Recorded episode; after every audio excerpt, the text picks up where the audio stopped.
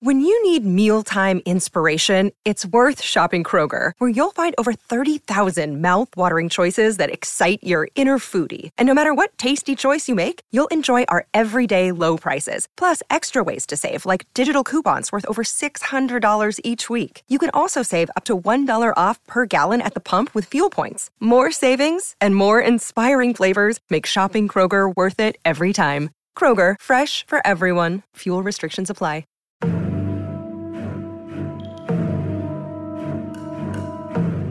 Welcome to Tribe of Two, the officially unofficial podcast for all of Star Wars. I'm Jim, I'm Aaron. and today we're talking about Ahsoka, Season 1, Episode 5, Part 5, Shadow Warrior.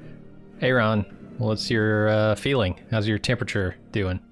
I don't know if old man Aaron woke up on the right side of the Star Wars bed this morning or what, but hey, you kids, get back on my lawn! This show, this episode, come on, come on! I got a playground installed. This Ah, fucking, my neck. I got whiplash. I thought this episode was rad, man. This episode, I couldn't believe how good it was. Like out of nowhere, Dave Filoni starts commenting on child soldiery, the Jedi, and we have a like ten out of ten Hayden Christensen, Darth Vader, Anakin performance. Where the fuck That's did the this come thing. from? Where That's the, the, thing that got me, from? man. I like I I feel so bad. I have felt for the longest time. Like after I got over my initial reaction to the Phantom Menace and Attack of the Clones, and Yeah. uh, to a lesser degree the third one, but like No, that's that's I my, started my feeling- least favorite, honestly. oh my god, I started feeling bad for Hayden Christensen somewhere in in between because he didn't deserve the shit he got for how bad his acting was because he can fucking No act. one- Look at this. Look at this Yeah. evidence. I, I, think it, no. This is the biggest tragedy. First of all, Star Wars fans, we gotta fucking stop punishing the people that are just portraying these characters for the shit that we don't like that the suits are doing. And Hayden Christensen and Ahmed Best are a exhibit A and B because you're right. Like, Yeah, yeah. It's not like Natalie fucking Portman and Ewan McGregor and uh, uh, uh, uh, the other guy. It's like not like Liam these guys all forgot. Yeah. It's yeah, Liam Neeson. Not that they forgot to act. It's George Lucas sucks as a director of actors. Yeah, we and like known. the fact that Jake Lloyd and Hayden Christensen got thrown into that wood chipper is I don't know. It's something I think the Star Wars community needs to reflect on because look at this fucking performance here. This is so much, so much better. Um, it, it, it almost makes you sad for what could have been with some of the stuff in the prequels, right? Like, Well, especially if they when just had a director who could have who could have directed Worth a Damn.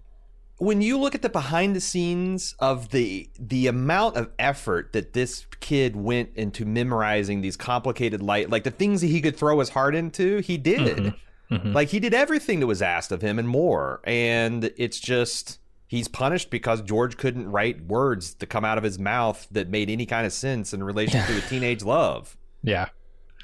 So I don't know. For me, that was definitely the best part of the episode is getting like the Ahmed Best stuff. You know, the the cameo he had earlier in Mandalorian. Uh, I, I really felt like it was it was doing justice to him in a way that had not been done before. Um, it was kind of a redemption tour, I think. And the visuals man like that's times where like hayden like uh, Aiden, uh anakin would advance in the battle and he Yes. would like morph into vader and back and the lightsaber change and And when Like they that did sec- and didn't use the scarred uh, makeup, it's yeah, it's really good. He's just got he's just and, and the physicality like i you know he's really filled out into like i think a full-blown anakin. Like he's you know he comes out of that second phase where he's back into the space between and he's like shrugging his shoulders and like like yeah, he just looked he's yeah, he's vader not in a suit right? And uh i i just and since that's essentially what the entire episode is about i thought it was great. Um yeah, I, I, I thought this was an amazing. This took me completely by surprise because this is on. A, this is not quite Andor, but like when I, yeah, when I talk about adult no. Star Wars, this is what I'm expecting. Like Mm-hmm. it doesn't all have to be like this, but some of it does because yeah, like meditating on the Jedi kind of being fucked up, putting children into war situations, and how that kind of also retrospectively makes Anakin's character better. Because everything you can say about an uh, Ahsoka, you can say about Anakin. You know, like Well, and, it's and kind of it's kind of a bad deal that the Jedi had to raise the most powerful Force user in their entire history during a period of galactic turmoil and war. And you also start wondering, is that was that Palpatine's intention? You know, like it makes everything better. This episode makes the Star Wars canon better. And they've done just enough, I'd say, in the show for me to understand where Ahsoka is right now because she's feeling the opposite, right? She's feeling that that stream flowing the other way. Like I learned under this Jedi who taught me everything he knew. He became Darth Vader. Is that in me? Am I going to pass that on to my Padawans? Like, it, I, I get this very deep sense of fear that she's feeling about her own. Uh, I, I guess her own not her own future, but like the future that she might have if she were to continue down the path of a Jedi, which is probably why she removed herself from the the equation in the first place, right? Like I haven't seen the Clone Wars stuff, so I don't really know, but I'm I'm able to assume a lot about Ahsoka based on what I see here. And the fact that she's clearly thinking about the way she was trained, the way she's trained in Sabine. Does she have anything Exactly. more than being a warrior to offer this Mandalorian warrior? You know, and, Like- and is being a warrior the way to go? You know, I mean, she ran away because she didn't want to be a warrior, but that hasn't exactly produced great fruit either. So, like, she she feels like she's failing Sabine in some ways. Um, Yeah. And and and when she sees Sabine acting the same way that she acted with Anakin, she's like, "Yeah, I'm fucking up again." So Uh, It's good and, stuff, man. I mean, I guess the question I have for you is, how did the whales hit? Uh, what do you think about the whales? The how did the whales hit? Uh, yeah? I mean, they're they're fine. we- this is. I, I don't. I guess I don't understand the nature of the question. We've seen the whales before, right? Like it's yeah, not. well, I'm saying like because I've always complained about the whales. I've always thought the whales are kind of stupid, and I think that Filoni and Favreau Oh. have slow dripped the whales to where like if you just hit me at the end of this episode with there's hyperspace whales and a note and and Ahsoka's dr- jumping into her mouth and taking off, Mhm. I'd have been like, this is the stupidest thing I've ever seen. Now that they've they've slow rolled the whales on me, I I kind of like the whales. I kind of like the idea of of, of of like Pinocchioing this shit up. It's it feels Star Wars to me. I didn't even think about it because I have the you know the context of some of that whale stuff from um is it Rebels the end of Rebels um I, I people had talked about it and I'd heard about them talking about Mm-hmm. it so I kind of knew that Ezra you know went to a different galaxy and and it, you he got there through the whales so it wasn't a surprise at all to me I was just like okay this is what we're doing Yeah. Well, that's what I'm saying. Like, I think it's smart that they have rolled these hyperspace whales out. First, they just show them, like, Mhm. you know, the Grogu, and it gets, like, people kind of acclimated. And then there's, like, a stunt sequence, which I kind of derided because I thought that episode was just a whole bunch of Star Wars cliches. But, like, it's part of the. Mhm. Getting the it's it's part of getting the fans acclimated to you know people like me the grouchy get off my yard types um you getting them applica- uh, acclimated to the the 117 episodes of the Clone Wars and Rebels you have to Yeah, trouble is when get, you shout at people to get off your yard and they do, and then you invite them to come back, they won't hear the invitation to come back. Oh, they're gonna come back. Trust me. First of all, I okay, I'll speak to that. I'm not. We're not gonna find an audience of people that love the Clone Wars and Rebels, um, and we've not seen it. We're not gonna find an audience for this show by our ignorance of the core material. Right? We're just gonna be outperformed. Well, we can be. Well, we is could invite them to educate us. That's what we could do. I don't say, want to come be. in to No, come no, in and I have sit down with a cup No. of tea and let's talk about this. Let's As the figure it feedback out. compiler, I I countermand all that shit. I don't want to be educated on the show. I want the show to educate me. And if I have questions, sure you can ask. But like what I'm trying, what I think the better way. well, who who are I've- you going to ask your questions of if you run off everyone with the knowledge? Uh, the so like I think that there's a chance for us to build an audience of malcontented Star Wars Haters. fans who aren't shitheads. Because I want to make this very clear. You come to this podcast and you're like, I hear this is the podcast that hates modern Star Wars, and and we're like, that's right. We're gonna have some questions for you. What's what's your problem with Star Wars? I fucking hate Admiral Holdo. Okay, why do you hate her? Because she's a woman. Eh, you're out of here. Because she's got purple hair. Eh, you're out of here. Because her Holdo maneuver fucked up hyperspace combat canon in Star Wars. My brother, my sister, come on in. That's right. That's that's the that's like we we don't give a shit if you don't like the color, presentation, femininity or anything of characters. I don't care about your Mary Sue. I just care about respecting the purity of whatever Star Wars is and whatever Star Wars will be in the future. Whatever And if we Star Wars on- was in the '90s. Sure. Yeah, yeah, and I, and and and, seeing it evolve in a, in a in a direction where I in an Ahsoka episode five direction, honestly, because people saying, "Oh, it's okay," me uh, like the people are saying that like Obi the Obi Wan and Book of Bobas and all that stuff is okay. I think are the enemy of Star Wars, Star Wars because Mm, we're yeah. not going to get better if we follow that path. If we demand like you guys fucking did episode five of Ahsoka, you guys did all of Andor, you guys did like half a decent job of some episodes of Mandalorian. We need you to be like I I don't see anything wrong with demanding that of a multi-billion dollar company. No, I always like to compare any form of art to the best of that form. I think it's only fair to do so. Um, and sometimes this Star Wars stuff measures up, and or Yeah. sometimes it doesn't. And like I said, I see signs and feedback that this marketing strategy that I fell into by being uh, angry at the thir- 300 suggestion that I go back and watch a billion hours of cartoons to properly enjoy the show has paid off because I got a lot of positive feedback saying that uh, there are people that feel like us and are in the same boat and are entertained by the same things and they feel underrepresented. So this is this is the rally point. This is the rally point for non shithead modern Star Wars uh, discontents. You know what I felt when you did that? I felt The fear. m- millions annoyance. of Clone Wars and Rebels fans' voices crying out and suddenly silenced. That's what I felt. We'll see if it. We'll see if it. We'll see if it. Uh, we'll, we'll we'll check the traffic at the end of the season. and Okay. See see see uh, if we need to. I don't know. Hop into Purrgil's mouth and re- recalculate our course or something. Hmm But for the people who did uh, stick around, yeah, I like this episode too. I think it's pretty also, good. how good does that feel? The old crotchety man that tells you get he's he's he's like there finally, finally. That feels a Right. lot better than me heaping lavish praise onto something I don't like. Right, right. I agree. I agree. Anyway, pretty fucking good episode of Ahsoka. All right, well, let's start talking about it in detail with the recap. We're not interested in Jedi Protocol. We'll be right back. Hey, it's Kaley Cuoco for Priceline. Ready to go to your happy place for a happy price? Well, why didn't you say so? Just download the Priceline app right now and save up to 60% on hotels. So, whether it's Cousin Kevin's Kazoo concert in Kansas City, go Kevin, or Becky's Bachelorette Bash in Bermuda, you never have to miss a trip ever again. So, download the Priceline app today. Your savings are waiting. To your happy place for a happy price.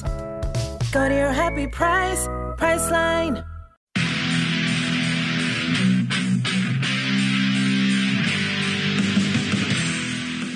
We're getting geared up for the sixth annual Summer Badass Fest. And while we're working on a slate of apex badass films to enjoy, we've got an early action packed announcement to make. Just like last year, we're kicking off Badass Season with a live movie watch and podcast recording. We've rented out a theater for connoisseurs of action films and bald move fans that just want to have a great time. Unlike last year, this year's movie is top secret. Hush hush. No hints, except it's incredibly badass. It stars an absolute icon of the genre. We're willing to bet most of you haven't seen it, and it's gonna be an incredible viewing experience with a packed house of bald movers. Those of you who came to last year's screening of Total Recall know what a party it was. And those of you who didn't, now's your chance to experience it. Meet me and Jim, order some custom movie themed drinks at the theater's full bar, then watch us record the full podcast for the movie. We reserved a venue over twice the size as last year, but seating is still limited. It's happening Friday, Friday, Friday, June 21st at 7 p.m. in our hometown of Cincinnati. Get full details and buy tickets at baldmove.com slash live. Cincinnati's actually a pretty great city to visit, and we've got lots of details for side adventures on our event page as well. The Reds are playing the Boston Red Sox in their fantastic Riverside Stadium. The thrills of Kings Island just minutes away, and I'll be leading a kayak trip down the scenic Little Miami River on Saturday. Again, get full details and get your tickets now on our Badass Fest 6 page at baldmove.com slash live, live.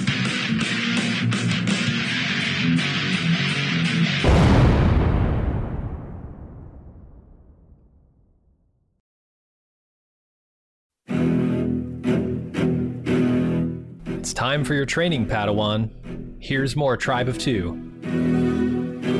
Start off with Hera landing on the planet where Ahsoka went over the cliff, but eh, party's over. She missed it. She finds Huyang holding Sabine's helmet and lamenting that they didn't listen to his advice to stay together. If only they'd stay together. They never listen. I want to see Chopper get off that ramp. I want to see when he's standing beside Jacen, he's rolling down that ramp, and they cut away as he reaches the. I want to see his ass try and get down that ramp. Now we know the astromech droids have functional jets in their legs. They can Does he this just, one? You just just just just just jump, just do a hop. See, here's the first question for the the Rebels and and Clone Wars or whoever fans. Does he? Does Chopper? Does it have jets in its legs or just the R two astromechs? I thought all the astromechs because that that helps them do their job. But I don't know. I, I I'm I'm afraid though if you if you talking shit about his ramp declining ability because I feel like Chopper will just kill another fifty thousand people to prove his point that Probably. I think my legs don't work.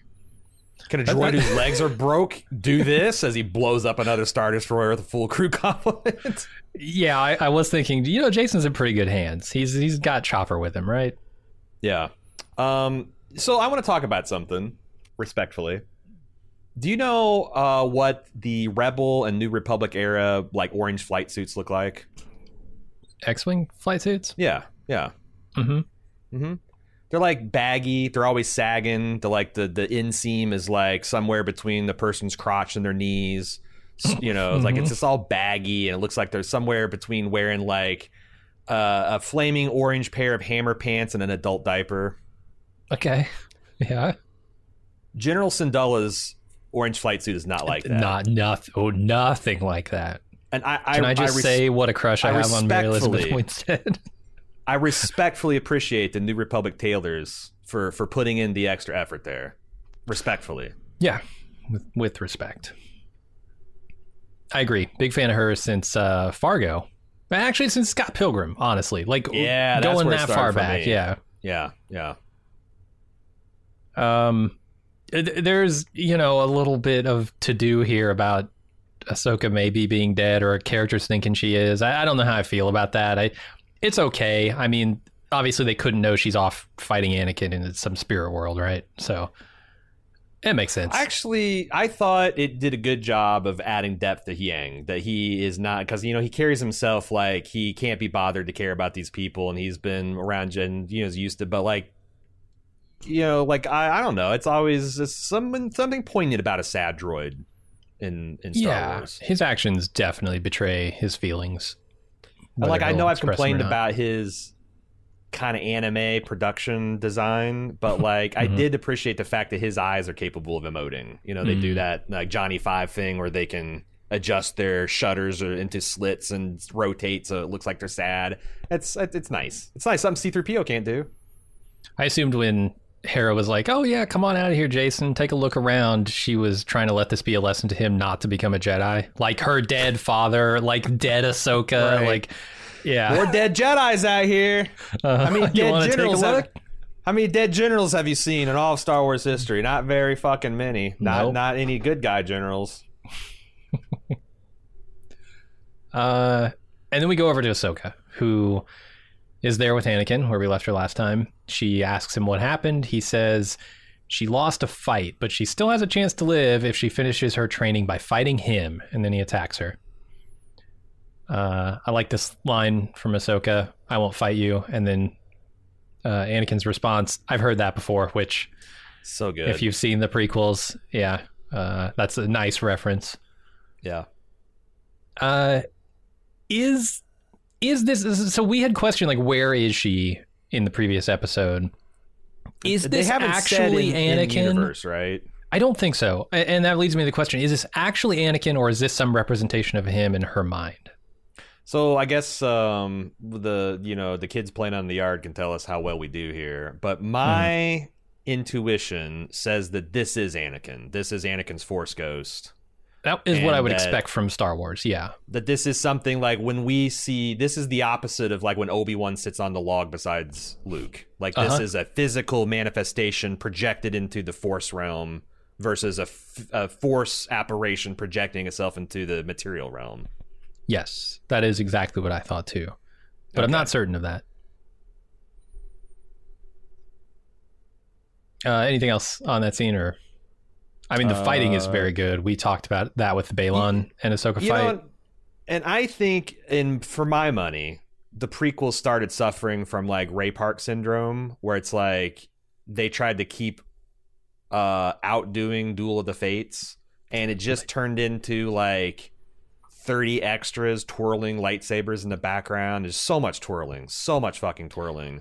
yeah, Uh, I don't know who um who who coordinated these stunts, but like I was glad to see that they dialed that back, and it was it was much more of a blend between still that athletic um and exciting style, but more of the forceful Vader, big cuts, big like much less art and finesse, and just more straight at you. And I think Hayden did an amazing job. Like their storytelling in this lightsaber.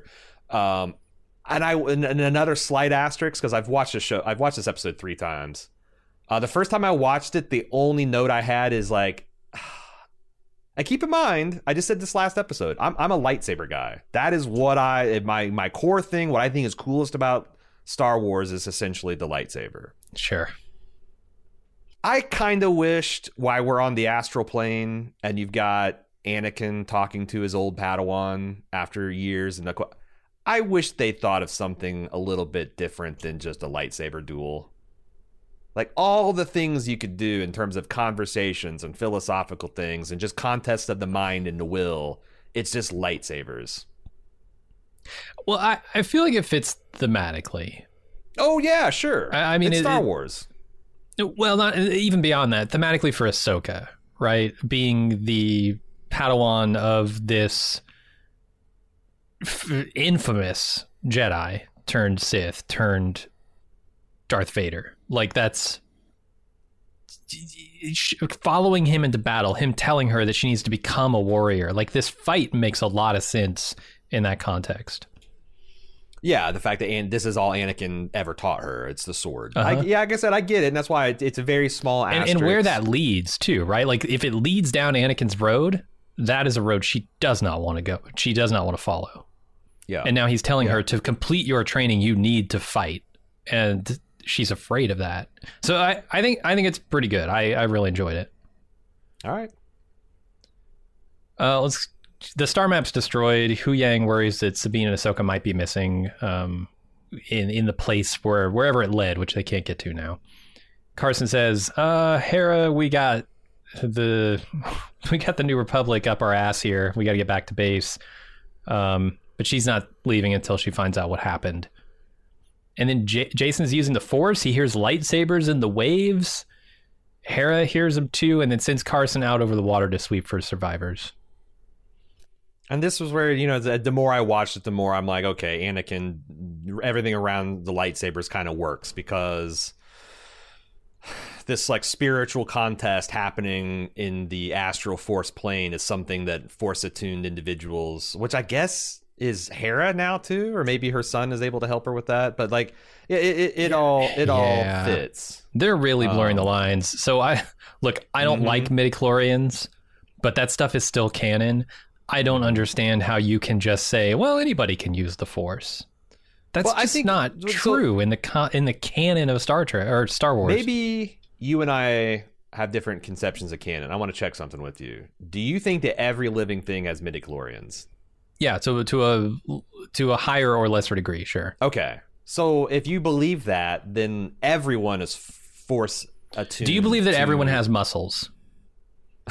Do you enough. think that everyone could bench press 200 pounds? No, I do not. Okay. I, I think there's a threshold for being able to hear and feel things that the Force presents to you that most people, the vast majority of people, do not meet. Yeah, but like, okay, I thought so. The weakness of your analogy there is like, I'm not. We're not comparing a lifting 200 pounds feet. We're talking about hearing a faint echo of something, and I feel like Mhm. maybe, yeah. Like, I'm I, mean, there's no way to, to like unless they wanted to come out with a chart that showed like here's how many midichlorians you I need to hear lightsabers in the I do. waves. We're never gonna know. On a scale of Han Solo to Anakin Skywalker, how force attuned are we here? You know, if Yeah. Han Solo is no connection to the Force whatsoever, hmm um, It- but, I- but it gets to like one of my problems with the way Star Wars has gone since the original uh, movies is they've just kind of cheapened the mis- the the mythical quality of the Jedi's to me. Yeah. Just time after time, every time they go back to this well, it it degrades it a little bit further. Yeah, you're And- you're not wrong do. about that. They do it here again, but I'm not going to complain I- too much about it. Can I say that Carson Teva is my Force Spirit guide?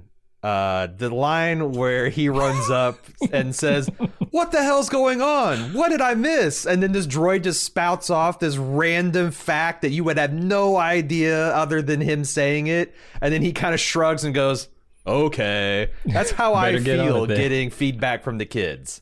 It's Uh-huh. like, what's going on? What's happening? Well, you see, Sabine actually was from a Mandalorian cult called the Taproot, and it spread its. T- and I'm like, okay, better get on, better get on the podcast then. Room. Uh huh. Carson Teva is the fucking man. I love everything about this guy's delivery, the way Yeah. he carries himself, his beard, his gut, his palm. I, these these The these tailoring of his X-wing pilot suit. you know what? Yes, actually, I for for the exact opposite reasons. I'm glad they gave the man a little more range of movement, uh, some Mm-hmm. room to grow in. Car- Carson Teva, what a what a guy! What a guy! Yeah. He is he is the mascot for the "Get Off My Lawn" Star Wars movement. I've just declared it. Love it. We, we need a Carson Teva I want- T-shirt we that says "Get off my lawn."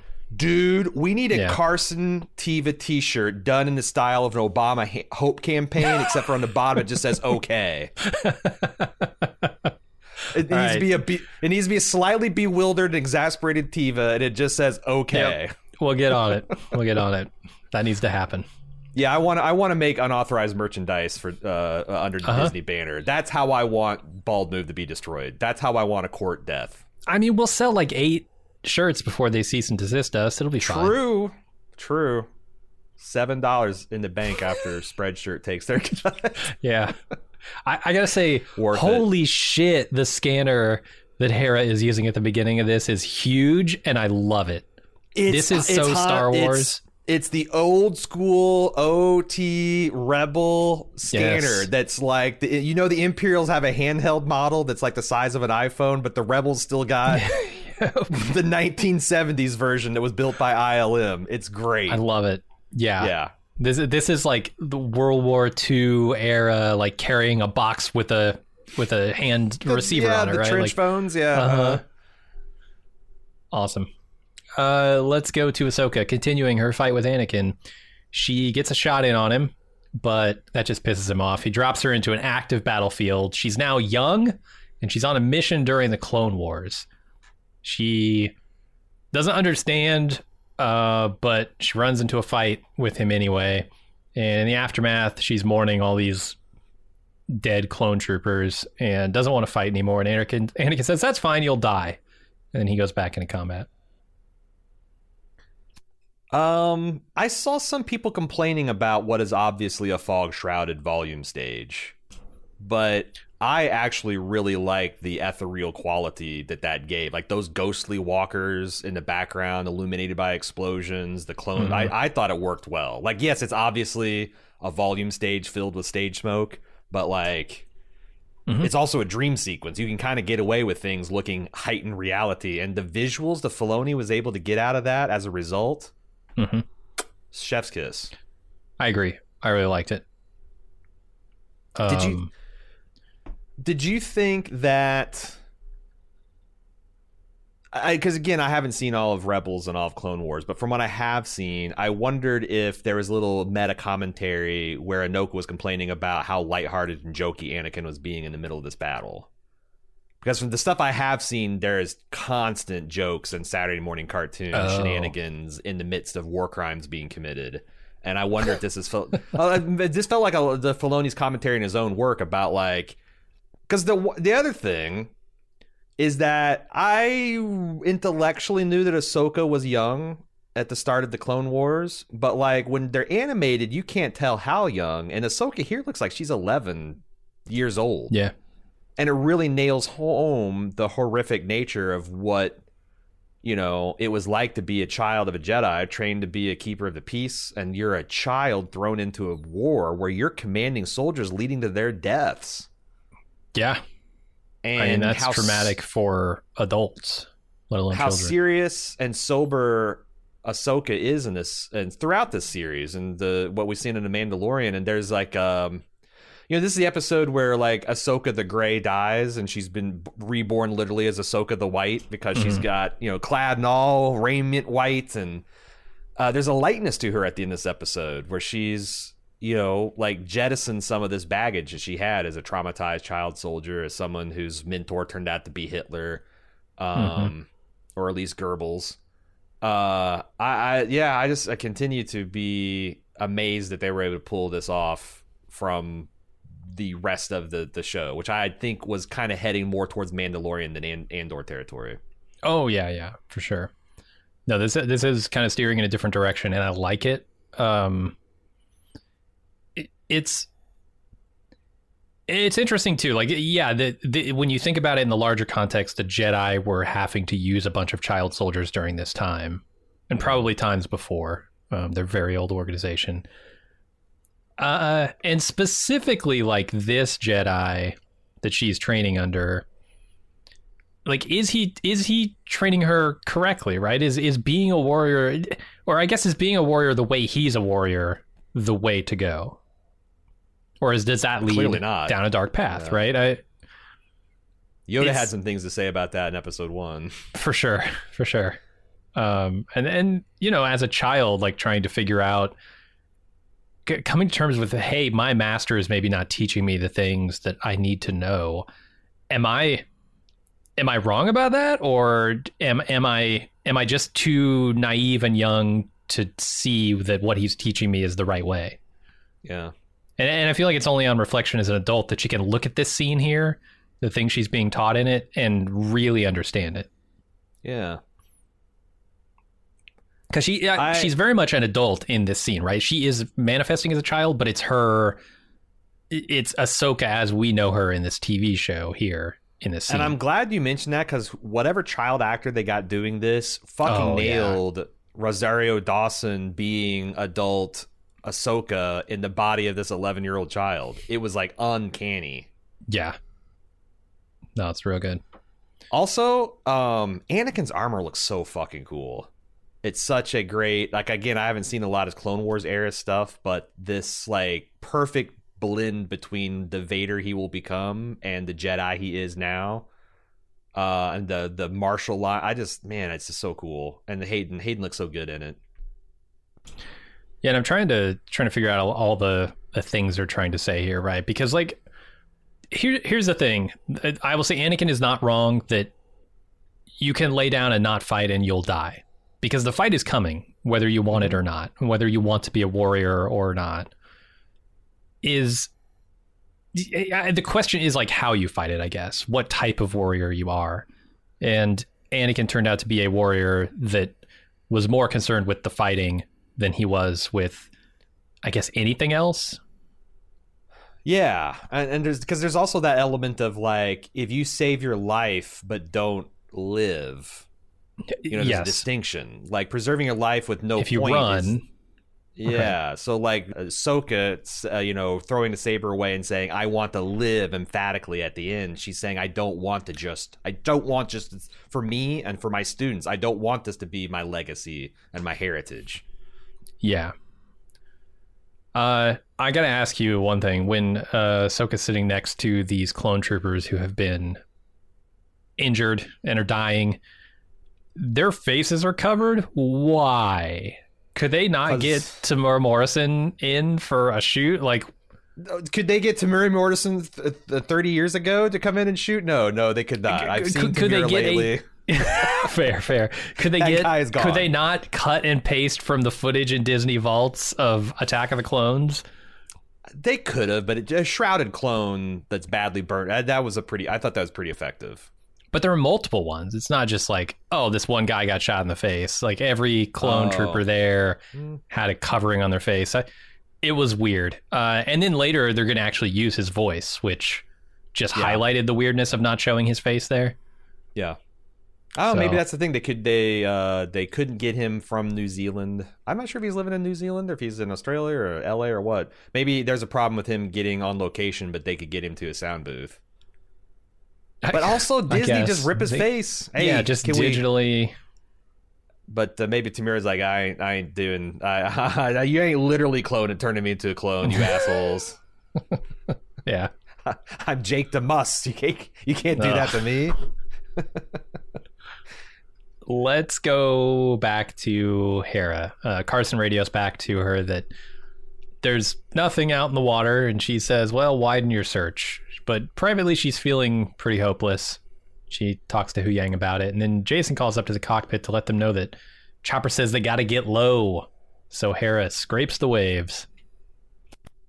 Beautiful effects. I really like the the the look of that ship screaming over the the oceans. I thought that was cool. Mhm.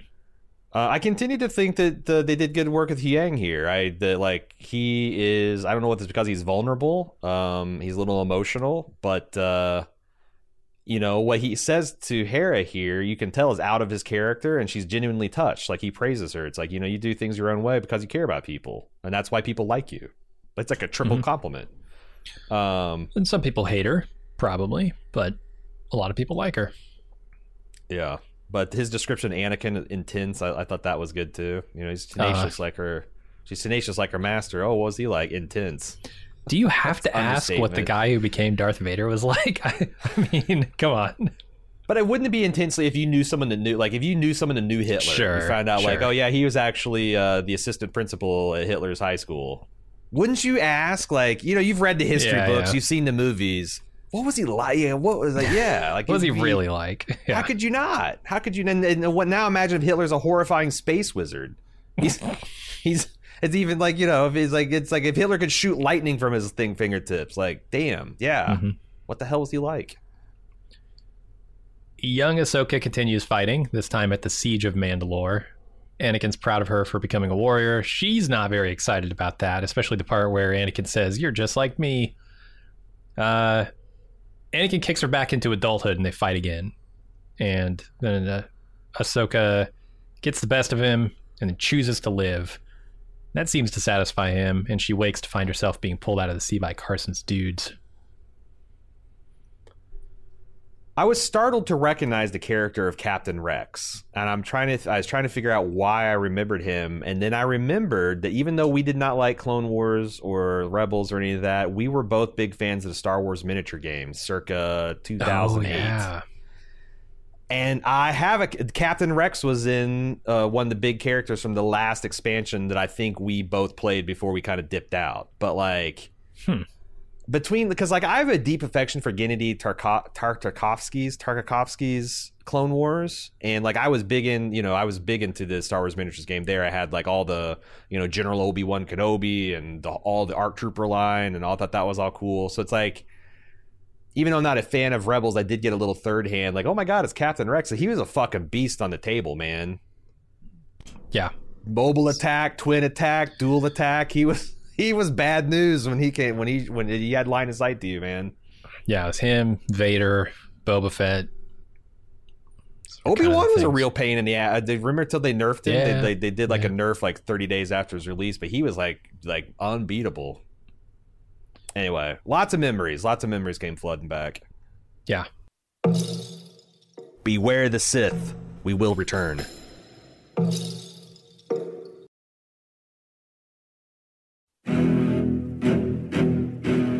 Are you hearing voices too? Welcome back to Tribe of Two.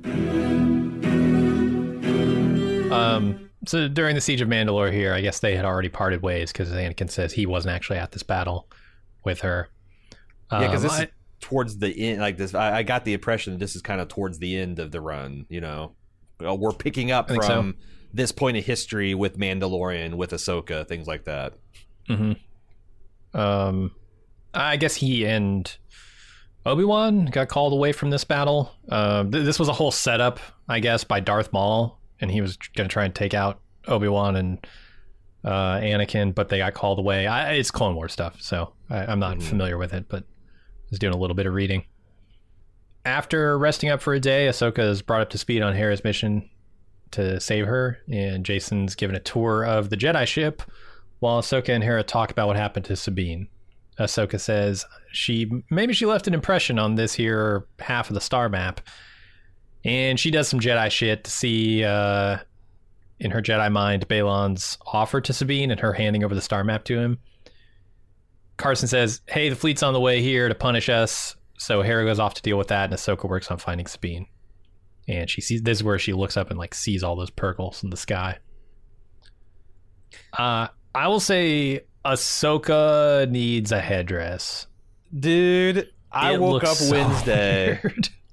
I woke up Wednesday morning and all that my entire timeline on social media was like Ahsoka's edges, Ahsoka's edges, her hair, her her Mm. crease, her, and I'm like, what the You fuck perverts. could they possibly be talking about? And we got Uh-huh. to this scene, and I'm like, oh, I see what they're talking about. This was Yeah. fuck.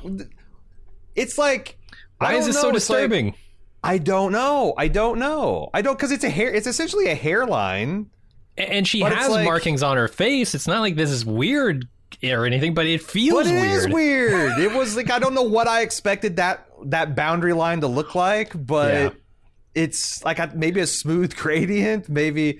But but yeah, apparently this is something people have been wondering ever since this show. It's like what? How does this thing? How did the tails change color? And and people were very excited that they finally came up with a definitive answer. But it, it you know what it looked like? It, the thing that's really weird even weirder than the fact that she doesn't have that her hairline is she doesn't have ears apparently like that's what the weirdest thing is is like she just Oh doesn't have God. ears she has ear coverings on her headdress but when she takes that off there's no ears Whoa.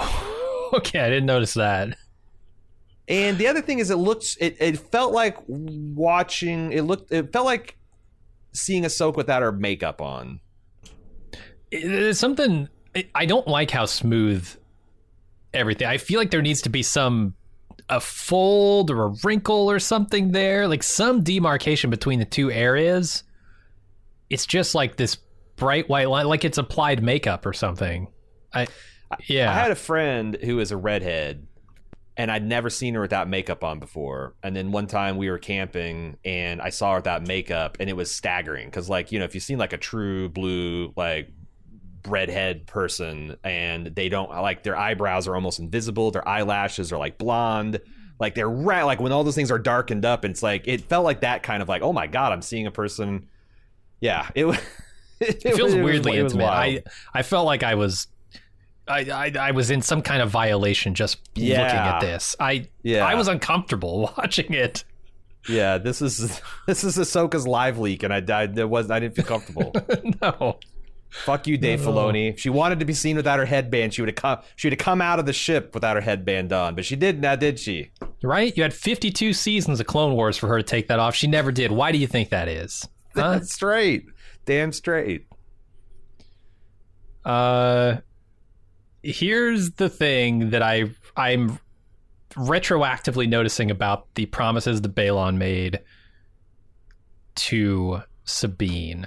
Hmm. He says you will be reunited with your friend. hmm He doesn't say anything about living friend. He doesn't say anything about uh, your your happy friend in a comfortable place. He just says you'll be reunited in death, in uh, a dungeon cell. Like But he did promise no harm ominous. will come to her, and like maybe I could see him her being imprisoned or detained as, but like I don't Hmm. think you can say even even a gray Jedi couldn't look someone straight in the face and say,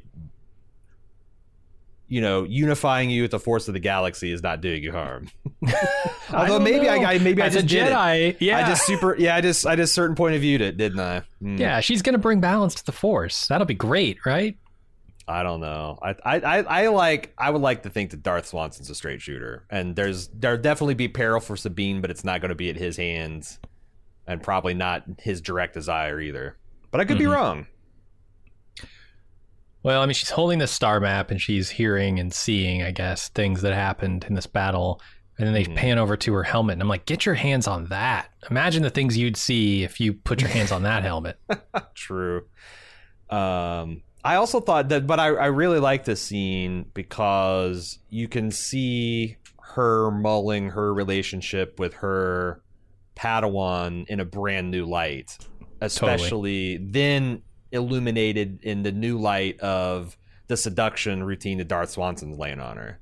And you Mhm. can see all that as, as there's like she just standing with her eyes closed, but all that shit comes through in the performance, and you know there's the sound and all that stuff. But it, well done. Yeah, agreed. So then Mon Mothma orders Hera and Ahsoka to return with the fleet, and that her tells her her command is in jeopardy if she doesn't, um, or even if she does. Honestly, she apparently gotta- needs Ahsoka to return. At this point, she needs testimony and evidence that she's Yeah. doing something not crazy, or she's going to lose her command. right, and that's a problem because Ahsoka has now figured out how to follow Sabine. So Yeah, and, and the, like the whole non-crazy part, like Captain Teva's implied telling of this repu- this uh, admiral, this crazy story is is so good. yeah, uh, you're not gonna believe it. It's, it's me. It's it's uh it, that that's me. Captain Tiva is me explaining to Jim something I read on Wikipedia about rebels. Sure, or something from Warhammer. Yeah, That's like oh, true. what? What? That's true. you You know, actually give a shit about Star Wars, so you know. True. Most of the time. Uh I think the and apparently Hera doesn't agree, but I think the only way out of a court martial is through through the plot. You have to just follow this, right? You have to go with Ahsoka. I'm shocked the that she doesn't. thing, the only thing I can think, and this is head it's not something, is that Hera, if she left, she couldn't order like Carson Teva and him to do something this crazy, and if she left, they would have to face like some kind of Republic tr- uh, tribunal alone under her auspices, and she just pieces out. I don't think she'd do that. Bring Carson with you. Carson's he just yeah. go, "Okay, I guess we'll go then." Getting inside a space whale, huh? Didn't know those existed five minutes ago, but okay, let's let's, let's do it then. Yeah, totally. I, I really expected that to happen, but she's going back. I, I, is this the last we see of her, at least for a long time? Or are we going to be following kind of both stories here? That's a good question. Are they going to like the two towers uh, in in in the Return of the King in the book form or the movie th- form? Hmm. I guess my preference would be for them to not be threaded. I would like an episode dealing with Ahsoka's business, and honestly, I don't even know that we need like Hera could be like in the middle of a of an intense a Senate meeting that's going not her way, Mhm. and then like Ahsoka, Sabine, you know, come in with Darth Swanson and Morgan in chains and throw them on the floor and be like, "Look at this evidence, you son of a bitch!" Like that's all I need to see of Hera at this point.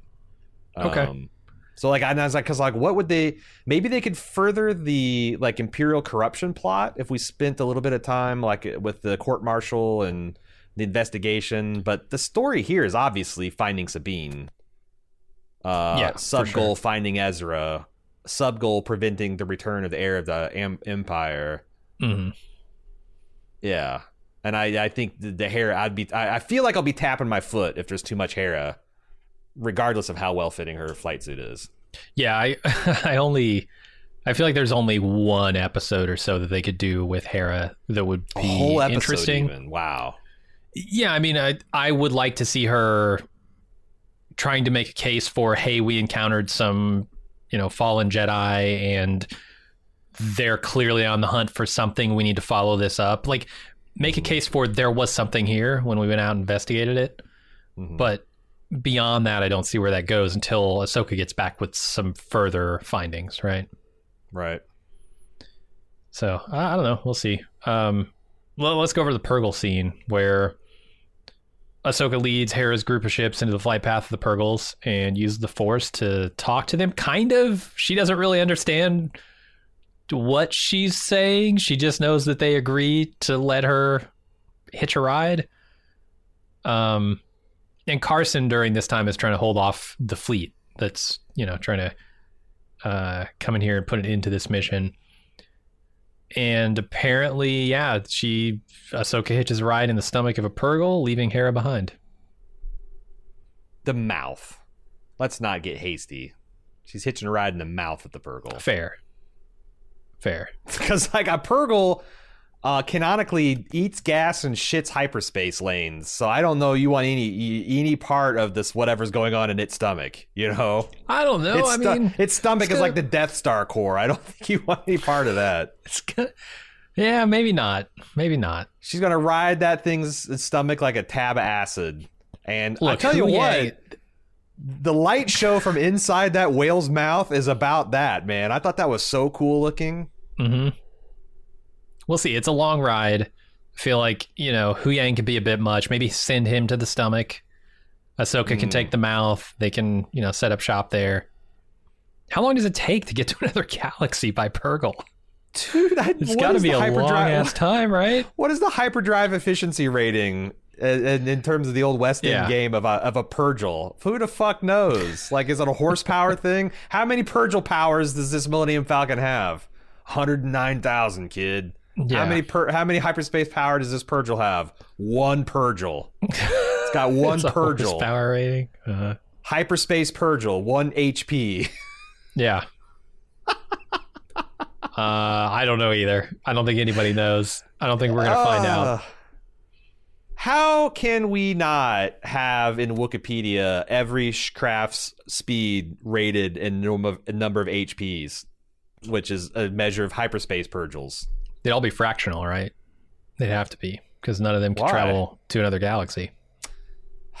That's true. The purrgils are actually more powerful than the most powerful warp drives that the Yeah. Imperium that can create. That's crazy. Yeah, Millennium Falcon, what a point zero zero five Yeah. HP engine. I don't What, know. uh, divis- uh, someone needs to bareback ride a purrgil through the Kessel run and see how many Oh, parsecs right? it takes. the records you you could set, man. But the fucking like Paul Atreides that shit, you know, just just spin on the back of that whale, riding it through deep space. Hell yeah, we already had a, a Ahsoka deflecting blasters off of a off of the skin of a surface surface of a ship. So too The- the excited about real- the prospect enunciate properly, Jim. The real Star Wars tech nerds are going to write in and say it doesn't matter how fast your engines are. The parsecs don't change unless you change your course. It's about it's about well. distance, not speed. Maybe that kid can't play on the playground equipment that's installed in our yard, Jim. That's a little too pedantic for this type of Star Wars fan, honestly. Honestly. Well, you can go to the stomach and set up shop there. I'll give you a wag on my finger. You can stay, but any more of this, any more of this shit. Uh, and, and yeah, it seems like Ahsoka has taken a lesson from this whole thing, right? Uh, going anywhere is better than going nowhere, is what she says to Huyang at the end. Even though they don't know where they're going, it's better to be doing something because that's at least forward progress. That's at least living, right? This is what she means when she says Yeah. she chooses to live. She's she's not going to run from her fears anymore. Yeah. And it's all very epic. Like I said, this uh Ahsoka the White, you know, communing with this force whale, this immense whale. And it slowly opened its mouth and just just how like I said, there's a lightness to her. And it's not just the tone of her clothes. Like she's smiling, she's peaceful, she is accepting of wherever the universe is going to take her. Um and uh I'm I'm it's it's complete. It's a completely different characterization I've seen of Ahsoka, and I'm interested to see what Rosario Daw- Dawson does with it because I'm again I'm just so impressed by what she's done with this character and really made it kind of her own. Uh, she's maybe a little too laissez-faire. You mentioned camping earlier. When you go out camping for a day trip, let's say, do you bring the same supplies that you bring for a week-long camping trip, or do you probably bring more on the week-long trip? Uh, I mean, yeah, I'm I'm a notorious overpacker, so I'd probably bring about ten days worth of shit for a seven day. So, so how would that translate to hyperdrive trips? Like, she's prepared to jump around the galaxy she knows. I'm not so sure they've got enough supplies on that ship to jump to another galaxy. I was wondering about that too because Star Wars doesn't have like matter replicators, but they've got that like one quarter portion shit, which is like the size of a tic tac and it turns into like a full banquet meal. So like Mhm. maybe she's okay. A Jedi scout ship is probably well provisioned for long, Mm, Mm, long, maybe. long, long, and she's kind of a nomad, kind of like wandering around anyway. So Seems I don't know. inefficient to over provision. Fortunately, journey. Jim, she's fully encased in about a Mon Calamari cruiser's worth of meat. Can you if eat things get truly. I don't. Oh, Uh, I mean, there is a Death Star stomach they got. Uh, you'd have to, you know, it's like uh, maybe it's like uh, preparing a um, a blowfish, a pufferfish. You know, you just gotta really cut around the bad parts. But there's a lot of good meat, a lot of good meat on them them hyperspace Oh. bones. I guess at some point you get desperate enough, you try it, but it wouldn't be my first go to. Yeah. I might eat some parts out of Huyang before I start eating parts off of Purrgil. Yeah, he's Oh, got to have some edible, chewy, some seals, you know, Yeah, some, some yeah, gaskets, right, some rubber, some synthetic plastics. Yeah. things I could chew. I don't know. That's it, man. That's all I got for this episode. See Do where you- it leads. well, okay, I got one other question. I've noticed on three occasions, I think, this series that they have almost said a Star Wars quote, but they just they've subverted it. Like Jacen said, "I've got a bad feeling in my tummy" or something. This episode where she was picking out her Purrgil to hitch a ride on, she looks at one and smiles and says, "That will that will do." And every fiber in my being wanted her to add nicely to the end. Oh, Is this a deliberate choice of Filoni kind of like, yeah, we're not doing this anymore. We're not we're not doing the, the yeah, well the May the Force will be with you can stay. But all this other all this other shit is gotta get out of here. We're not doing the I got a bad feeling about this. I'm not doing the you know, that'll do nicely. I'm not I'm not hmm. doing in fact I'm subverting it in an anger inspiring way. That's what it feels like to me. Who who is he to decide that for everyone? If I want to complete that sentence in my head, I'm free to. I mean, that's true, but to answer your question, he is the one half of the team that the Disney Brain Trust has entirely entrusted the Star Wars future and canon to the hands of. So He's also the man who made he the book of. Boba Fett. He's also the man who made Obi Wan. He's also the man he, who made half of that one to Mandalorian. Rodriguez. I don't know if you can lay the book of Boba on any of those guys. Um, Hey, if he's one half of the leading force, Hey, it- see, I Yeah, want to complete it with a different word though. I want to complete it with pig, and that's entirely different than what they intended. I'm pretty sure. you mixing Babe into my Star Wars? yeah, I guess so. That'll do. That'll do, pig. uh, all right, are we done? I feel like when we get Oh, to yeah. this level, we're done. Um, let's get the feedback, shall we? Star Let's do it. Wars at baldmove.com is where you want to send this feedback for all things Star Wars. Emperor Whiskey Jacks up first says regarding your question about Ezra and Sabine's relationship. It was kind of left ambiguous as to whether it was more romantic or platonic, though Filoni did claim it was more on the platonic side. But if memory serves, he also claimed the same about Hera and Kanan, but the presence of one Jacen Syndulla is the obvious rebuke to that. Hmm. Maybe he was a virgins of the Force. Yeah. They were so platonically friendly that he just popped into her uterus. with those full of midichlorians. two midichlorians she's got. Yeah. she rubbed them two together and uh, the show begins with Ezra having an annoying teenage crush on Sabine, which is dropped by the, about the halfway point of season two. By season three, they're just about best friends. By season four, they're partners who always have had each other's backs and got the job done. Boy, uh, when anytime someone asides to an annoying teenage crush plot, I'm like, whew, there's there's one of 53 seasons that I'm glad I didn't I didn't have to suffer through in cartoon Sure. form. I mean, they put a pretty strong stamp on a friendship here, a, brother sister type relationship, right? I mean, that opening episode, he leaves her a message that says, "You're a sister to me. I consider you a sister." Yeah, and apparently, if, if the relationship, but is that Cope? Is that Cope and Cap? The, what he made a move and she turned him down, or yeah, now he's he's Now just he's like he's doing he's friend zoning himself. But do you yeah like what? Sabine has a little too much synthahol, and she starts flirt, flirting. Oh, like, He's gonna he's gonna say no. Really, oh no, really, really. I don't I don't know. I don't know. you'll be reunited with your friend. Ooh, Um, Sean Bon Jovi wants to tell us some backstory. As for the history between Ahsoka and Sabine, there's basically none. Ahsoka was the Rebels team mystery contact with the larger Rebel Alliance. After being revealed, she joins the team on a loose basis during the second season. During this time, her and Sabine have no interaction. Uh, Ahsoka serves as a second mentor to Ezra, and she suddenly departs the show at the end of season two, not to be seen again until the final three episodes. All the implied relationship between these two characters takes place after Rebels, but before the show. What? It's made even stranger when you consider that the end of episode two, the mural scene, is a direct lift from the epilogue epilogue of Rebels, where Ahsoka and Sabine are shown heading out to look for Ezra. It's a strange dynamic, and I'm hoping they have more information revealed as to what happened between these two to give them such beef. Weird. Okay, I assumed way too much then. Yeah. You assumed To- too much. Yeah, to quote one other Star Wars character. You assumed too many things. And then that were Neimoidian, is that their name? I can't remember. Yeah, what. Neimoidian. Yeah. Do not neglect your training. We'll be right back.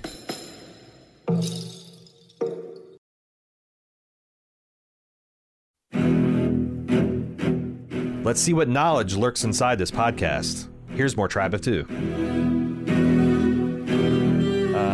Yeah, I mean, I guess I I, just assumed that, that they that the that there was history there and uh, didn't have a problem with it. So score one for not watching the cartoons. Dennis says, Jim, I think the idea that most Star Wars fans haven't watched the Clone Wars and or Rebels might be off. There's an entire generation of Star Wars fans that grew up with these animated shows like we grew up with the OG trilogy, or I could be entirely wrong. You know, I was thinking of the Nah, math man. on this. Mhm. The thing that gets the thing that might make Dennis right here is that the core millennial group is what we're talking about here, and that's a massive generation. It's the biggest generation since the baby boomers.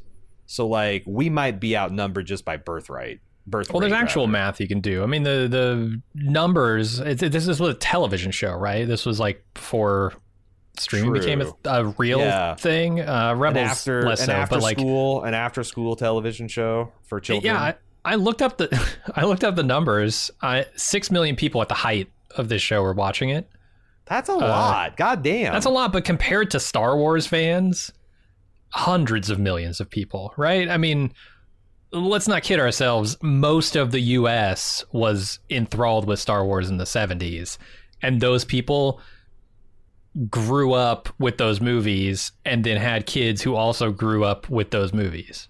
Yeah, I mean, like I said, I was trying to give this the benefit of the doubt, but like my thing is like the Q rating on Darth Vader is like ninety nine point nine percent. You could go Right. to sub-Saharan Africa, you could go to an Inuit tri- tribe in in northern Canada, you could go to, uh, you know, an un- the, the only place you go is an uncontacted tribe in the Amazon before you'd show Darth Vader's silhouette and someone instantly doesn't say that's Darth Vader. You do the same thing with Ahsoka, Sabine, Ezra, Purrgils, Porgs.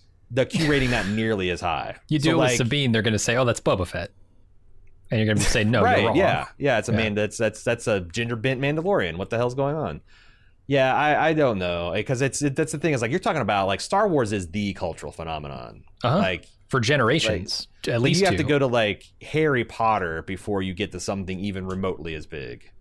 Um, Yeah. So it's it's it's hard for me. Yeah, it's hard for me to believe something that's only been around for like 15 years could have caught up and lapped it, but I don't well, know. even that it's a majority of people have seen it. I, I think the majority of Star Wars fans, I, st- I stand by that, have not seen it based on the numbers. Yeah. Uh, Devin says, "Is it possible that this dark side version of what happened to? Oh, I'm sorry. He's referring to the green explosion of dust that happened when they killed uh, Darth Marrok. Ezra last episode." Uh, Devin says, "Is it possible this is the dark side version of what happened to Obi Wan at the end of his duel with Vader in A New Hope?" It occurred to me over the weekend that since Rebels was a kids show, we never saw any of the Inquisitors die on screen. The closest we got was in the last episode of Tales of the Jedi when Ahsoka decapitates an Inquisitor with his own blade. For a moment, the helmet lingers on the ground before deflating. The helmet deflated? What? How? What? I mean, I understand a cloak deflating. How the fuck does a helmet weird. deflate? Like if Maybe- Anakin got killed, does his breastplate just go and flatten like a pancake? Some, some inward force. Maybe it's an implosion from the force of the of the force leaving the body. The, a Jedi's clothes are not held together by the strong nuclear force. No, it's actually No. held together by the living force. And once they die, Yeah. their just clothes just fall apart. No, all the elastic in their underwear runs out. their sho- their shoelaces explode. Uh-huh. And um, so yeah, I I don't know about that. That's pretty wild. Uh, Kevin P has some further information about the green gasification of Darth Ezra here. He says Marrok perishing into green dust cloud at the hands of Ahsoka confirms a fan theory, semicolon, that he was a zombie inquisitor that was reanimated by Morgan Elsbeth with her night sister Magic with a K. Night Sister Magic is capable of reanimation as shown in Star Wars The Clone Wars, where Anakin and company visit the planet Dathomir, which is apparently Darth Maul's home planet. Wild. Um, okay, I don't know what to do with that. This okay? Yeah. I'll get right, I'll get on that. Carson, get him in here. This- a zombie inquisitor. How does that confirm it? Just because green gas came out? I I need more context to say. Yeah, I don't know. But uh moving on to Matt from Philly says, Did Ahsoka look weird to anyone else when she didn't have her headband? The entire world says yes. Mhm. It reminded me of seeing a hermit crab outside of its shell, or like when you see a finger you, you see a finger after an entire nail has fallen off. I felt disturbed by it. Yeah, Yeah, it's like the when you catch a parrot coming out of a shower or something. Yeah, it's, it's not good. It's the opposite of like when I had a dog. Uh, he always wore a collar, right? Every once in a while, for like a bath, or he'd get loose and he'd take the collar would come off, and I would always it would always strike me as funny because you never see him without his collar, and I was would be like, "What are you doing running around naked? You're naked. What are you doing? You just took you got no clothes on." Like it's like, but that was like super cute. This is the opposite of that, where it's like, "Why are you naked? Put that thing back on." You know? This is entirely inappropriate. Yeah. It's- yeah, no one should be seeing this. Ahsoka didn't consent to this. Get these cameras out. Yeah, who took it off of her? I bet Carson did. Carson doesn't know this shit, right? Carson just like, yeah, we pulled her out, we took her headdress. You did what? Yeah, You you took her what off? I think Chopper did it because apparently he's Star Wars' greatest monster. Yeah. As a practical joke, he told Carson, yeah, she'd want that to come off. He should take that off. It's uncomfortable. it restricts her head, her head tails. Mhm. Uh, Darth Galen says, "I appreciate your commitment to taking the show as is, without the need to go back and watch many hours of a children's cartoon. And I say this as someone who is 25 years old and literally grew up watching the Clone Wars as a 10 year old into my teen years. To me, Star Wars is the Clone Wars primarily in the same way that to you the OT is. See, that's what I'm talking about. They they they walk among us, Jim. In our However, this episode.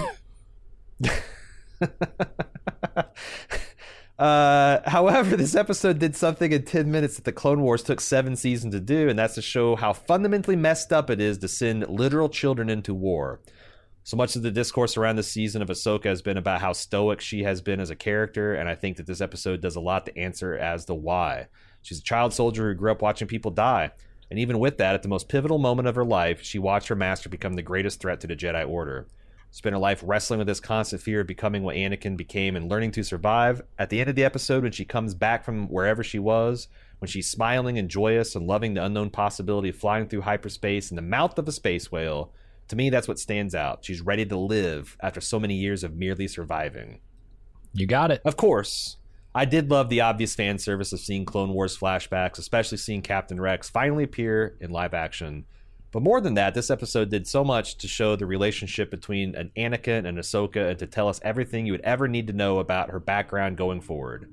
Yeah, you might want more specifics on the details, but again, for the TV show Ahsoka, I think this episode gave plenty to contextualize the character and her relationships from the past. Darth Galen, welcome to the yard. We we have we have granted your access to the yard on a provisional basis. You're saying all the right things. Keep it up. Love it. Love love to hear it. Love to see see the audience we're building here, Jim. Isn't this a nice? Isn't this a nice thing? Yeah. No one, only one person suggested that I watch all 93 ep- seasons seasons of the Clone Wars, and and by the way, that number will continue to go up every single time a person corrects me. Canonically, there's 103 seasons of these goddamn cartoons. It's like One Piece; it never ends. You'll never Yeah. catch up. Why bother? Welcome to the yard. Moving on to Christopher from north of Boston. Without going down the rabbit hole on this, I too love the OG Thrawn trilogy for all the same reasons as Aaron, and has led to Thrawn as my A one or A one favorite character. I also have consumed everything Star Wars related that comes out except for that Steam Pile Resistance cartoon. Ooh, woof, woof. Is this the? Is there a cartoon that even the cartoon people hate? Apparently. I'm staying on your lawn because I want to hear your certain point of view about this Ahsoka show. Uh, we can't. We okay. Dave Filoni says we can't do these phrases anymore. We got to say, from where you stand. Certain point of view has been deprecated. Mhm. Okay, your lack of Clone from a certain point, we could say that. from say a certain that. point. Yeah. Yeah. from a certain point. Yeah. Uh, your lack of Clone Wars and Rebels background adds to the conceptualization and theorizing that made the EU great. I'm not Dave Filoni, so don't I don't know what will happen. None of us do, which is why these discussions are so great. Also, I'm not here to argue for you to watch the animated stuff. I wish you would, but I get it. Your conversation about sentient droids, however, reminded me about the show Bad Batch, and it's tackling a similar conundrum. What are the clones? Are they people with rights, veterans and heroes, property owned by the Empire, outdated war machinery to be disposed of? The show's only two seasons deep, but they are full on into the morality of handling the clones and how the Empire is moving on.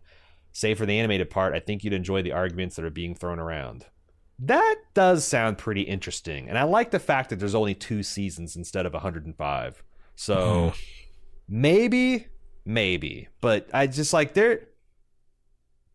I don't know, man. I, it's not that I don't like animation, right? What did you know? What it because like I, I even like the Genndy Tar- Tartakovsky. I don't like this style of animation. Like I associate this style of animation with like that reboot. Do you remember that reboot? Oh, uh, it- are you talking about Bad Batch? Because y- yeah, the closer Well, you get to like n- late '90s CG, the less interested I am. And there's something I, I know this is better than that, but there's something Obviously. just cheap and digital about Rebels and Clone Wars that like you know, is the animation better than like Genndy stuff? Yes, but that shit lived and breathed and was dynamic and was stylish and I felt like I all the animation on the other shows is very aseptic and done by committee and and and and and and yeah, I like I said, it's it's it's it's an aesthetics thing. It's an aesthetics thing because it's not that I hate. It's not that I hate anima- animation as a rule. Same here. Um, yeah, there- there's something off-putting about some of that style, uh, at least to me. In the same way that like I'm, I'm not a big fan of anime, um, and it's not necessarily aesthetics there; it's more sensibilities. Um, Yeah. But he, here's the thing about the Clone Wars stuff. I, I'm not. I, I want to stake a claim here that is outside of Aaron's yard. Uh, You're Uh, getting off my yard. no, I'll, I'll stay, but uh, th- I've got a claim elsewhere. All right. uh, my relationship with these shows, Clone Wars and Rebels, is a lot in my mind like my relationship with Star Trek Voyager and Enterprise, maybe, where I. It's not that I that I hate the idea of watching them, and I would be open to watching them. It's just they're, and I'm almost curious to to go watch them and see what they're all about. But there's so much other stuff that I could be doing with my time Right. that there's no chance. It, Voyager might be an exception. I might get around to Voyager. We'll see. But, but it's it's very much up in the air, and I feel the same way about these cartoons. It's like I think there's probably value there. People seem to really like them. It's just man, going back to that much material would take a serious effort. Oh yeah, you're you're you see you're trying to you're trying to sugarcoat it because that's the thing is like I did that for like three and a half years now. and This is not working because people still say you really got to watch the show. It's just how I feel about it. You know, it's Yeah, I'm not it's like, like- trying to sugarcoat it, but if it comes across that way, sure. I'm not. I'm not. Okay. I, I don't. I, I don't. I don't care that people like the show. I really don't. I just yeah. Like there's this. It's it's an unrealistic. It's an unrealistic expectation to ask somebody to watch all 117 seasons of this fucking show when they don't care about it that much. They don't like the aesthetics, and clearly. Absolutely. Not required to enjoy, shouldn't be required to enjoy the show. If you want I Star Wars to that. thrive, every single big now again, like it's it's unreasonable to, to- if if you're, someone wants to get into a show to like not watch all the episodes of that one show. Of but if you got a new project, that should be a jump on point for a fan. And if they're not Mm-hmm. doing that, then they are going to fail the fandom long term because the fandom will only get smaller and smaller and smaller. Yep. because most people are like us, unwilling to watch 123 episode seasons of something just to appreciate a season of something else that they might want because they like Rosario Dawson or they've kind of liked Star Wars, but they've you know been raising kids for the last decade or two and are too fucking busy to get into the Wikipedia of everything. I, I like I said, that's that's that's uh, that's what this uh, that's what this lawn is for. Brent says, I want to know your guys' opinion on how exa- exactly Ahsoka survived. I get the sense that the Force saved her, but how exactly? She is fully submersed for 12 plus hours, I assume. It'd been nice if they portrayed some sort of Force bubble around her in the water or something. But my minor gripe with the cool episode overall, I'm actually kind of impressed that they're hitting the trippy Force storyline stuff. In, in fact, spoiler alert for Rebels, although in this yard, I don't know that we need to issue such a thing. Uh, Ahsoka died in Rebels by the hands of Vader, but then Ezra went into the world in between years later and pulled her out of the moment in history to save her from Vader. At least I think that's what I saw happening looking over my kid's shoulder. It got real weird and trippy at times. Whoa. I did not think they would try to do this for the live action show, but I kind of like they're going for it. Here's the thing I don't need explanations for how the Force works. If you want to tell me that the Force, uh, that she disappeared as a Force ghost and went into the Immaterium, and there is, like, in certain circumstances and certain times, uh, uh, that if it's a fresh and they've still got enough memory that they can reconstitute themselves from pure Force energy, I'll believe it. Fuck, that's exactly what happened to Anakin Skywalker. He was created from energy. Uh, you know, Yeah, if you if you, buy if you buy Shmi, I mean, maybe she Sure. maybe yeah. she was just she was just dating Watto on the side and didn't want to admit that uh, she she fucked up the the the, Yeah. the the backwaters Tatooine protection that she's got. But I'm I'm just saying like that's that's canon. So like if a Jedi really wants to with enough motivation and enough attunement for sport and the right circumstance, I think they can just will themselves back to life. Even if they are underwater, and but so I and I might be in minority on that, but like when the force is involved, I pretty heavily suspend my disbelief, and it's more of like, do I judge the the juice worth the squeeze? Like, is where they got to the story worth me suspending all this force belief? And I think in this story, that's that's easily met because I just really want to see what happens with the Purrgils and Ezra and Sabine. You know, what do you think? Yeah, I mean that's certainly a possibility. Uh, is is holding your breath a force power? I feel like it should be, Maybe especially she the went all slowest in Jedi. f- force holding breath. She skipped all this force speed trainings and she's Yeah. maximized on endurance. right. And since she's super slow, it's it's like I bet a sloth could hold its breath for hours. Oh yeah. So she's she's in the clear here. Ed from South Carolina wraps us up. Says to keep it brief, I'm with you guys. Star Wars essentially died for me when Luke tossed his saber over the cliff. On my gravestone, it will read, "Get fucked, Rian Johnson." Since then, Mando and Boba signaled the true end for me, and it seemed like hope was lost. I was out 35 years of being a huge fan, put to sleep in favor of smarter more thoughtful sci-fi such as Foundation, Silo, The Expanse, and of course, classic Trek. It's only my joy of listening to you guys riff on stuff like the last 80% of The Walking Dead that got me to listen to your Andor coverage and now Ahsoka. After episode 4, I relented to the mouse and ended up binging 1 through 4 in a setting. A rocky start perhaps, but 4 and now 5 prove something. I've never seen and have no relation to the animated shows, yet seeing Anakin back, getting a glimpse of the Clone Wars, Ahsoka's apparent self redemption, it's simply good enough product on its own without all the backstory that I'm excited to see more. I've not been able to say that for a long time, and I just wanted to thank you guys for choosing to cover this and get my jaded eyes back on the mixed bag that is Disney Star Wars. I'm donning my light robes and talking to whales. Let's hope they don't come out of hyperspace. Uh, and fuckface Rian's ass. That wait, hey, how, how do you mix your face and your ass and your fucking metaphors here? Uh, P.S. Darth Swanson's still the MVP. That highlights another important audience role we can play. If you're a if you're a discontented Star Wars fan that's like signed off on Disney, we can be your advanced scouts. We can we can crawl through the uh com- the trash compactors. We can wrestle with the shitty dia- dianogas, and we can tell you, you know what, Andor's worth your time as a Star Wars fan. You know what, Ahsoka's shaping up to be worth your time as a Star Wars fan.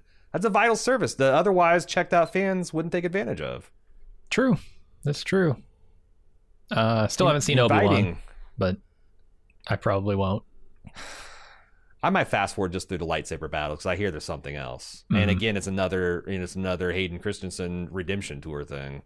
But like Nice. I've heard nothing but gar. I saw I saw like a YouTube video takedown of it. It just seems like it's just pure garbage. Just like Yeah. poorly staged stunts. Um, just yeah, and and it's just it's, that's that's where I'm getting at. It's like we have a billion dollar corporation wasting the prime of one of of of, of a A plus plus plus Alec Guinness impersonator Mhm. that can act his pants off, and you blow it on that piece of shit. For the second time, yeah. Yeah, it's just it's just I don't think I think I think we can demand better. And on this patch of the lawn, that's what we're doing. Star Wars at baldmove.com. If you uh, would like to uh, correct how many seasons of Rebels and Clone Wars there are, um, if you would like to put an application to uh, to, to trespass on our lawn, um, or if you just want to talk about Star, Star Wars, Star Wars, Star Wars at baldmove.com is where you send that. Uh, if you want to find out what else we're doing, it's uh, social medias uh, at everything at bald move unless it's tw- tiktok we're at baldest move there. Finally if you want to support us get access to extra bonus material ad free feeds a ton of other stuff. Support.baldmove.com is how you help us and you out. Man i'm excited to see the, the the the way this all turns up. I'm really excited to see thrawn. Uh it's like every episode goes by i get more and more impatient but more and more excited. Uh yeah i, I can't wait for next week Yeah, I hope the rest are this quality. We'll see. until then, we are the guardians of the yard. Aaron and I guess Jim, kind of, sort of, half-heartedly. Uh, and until next time, uh, may the force be with you.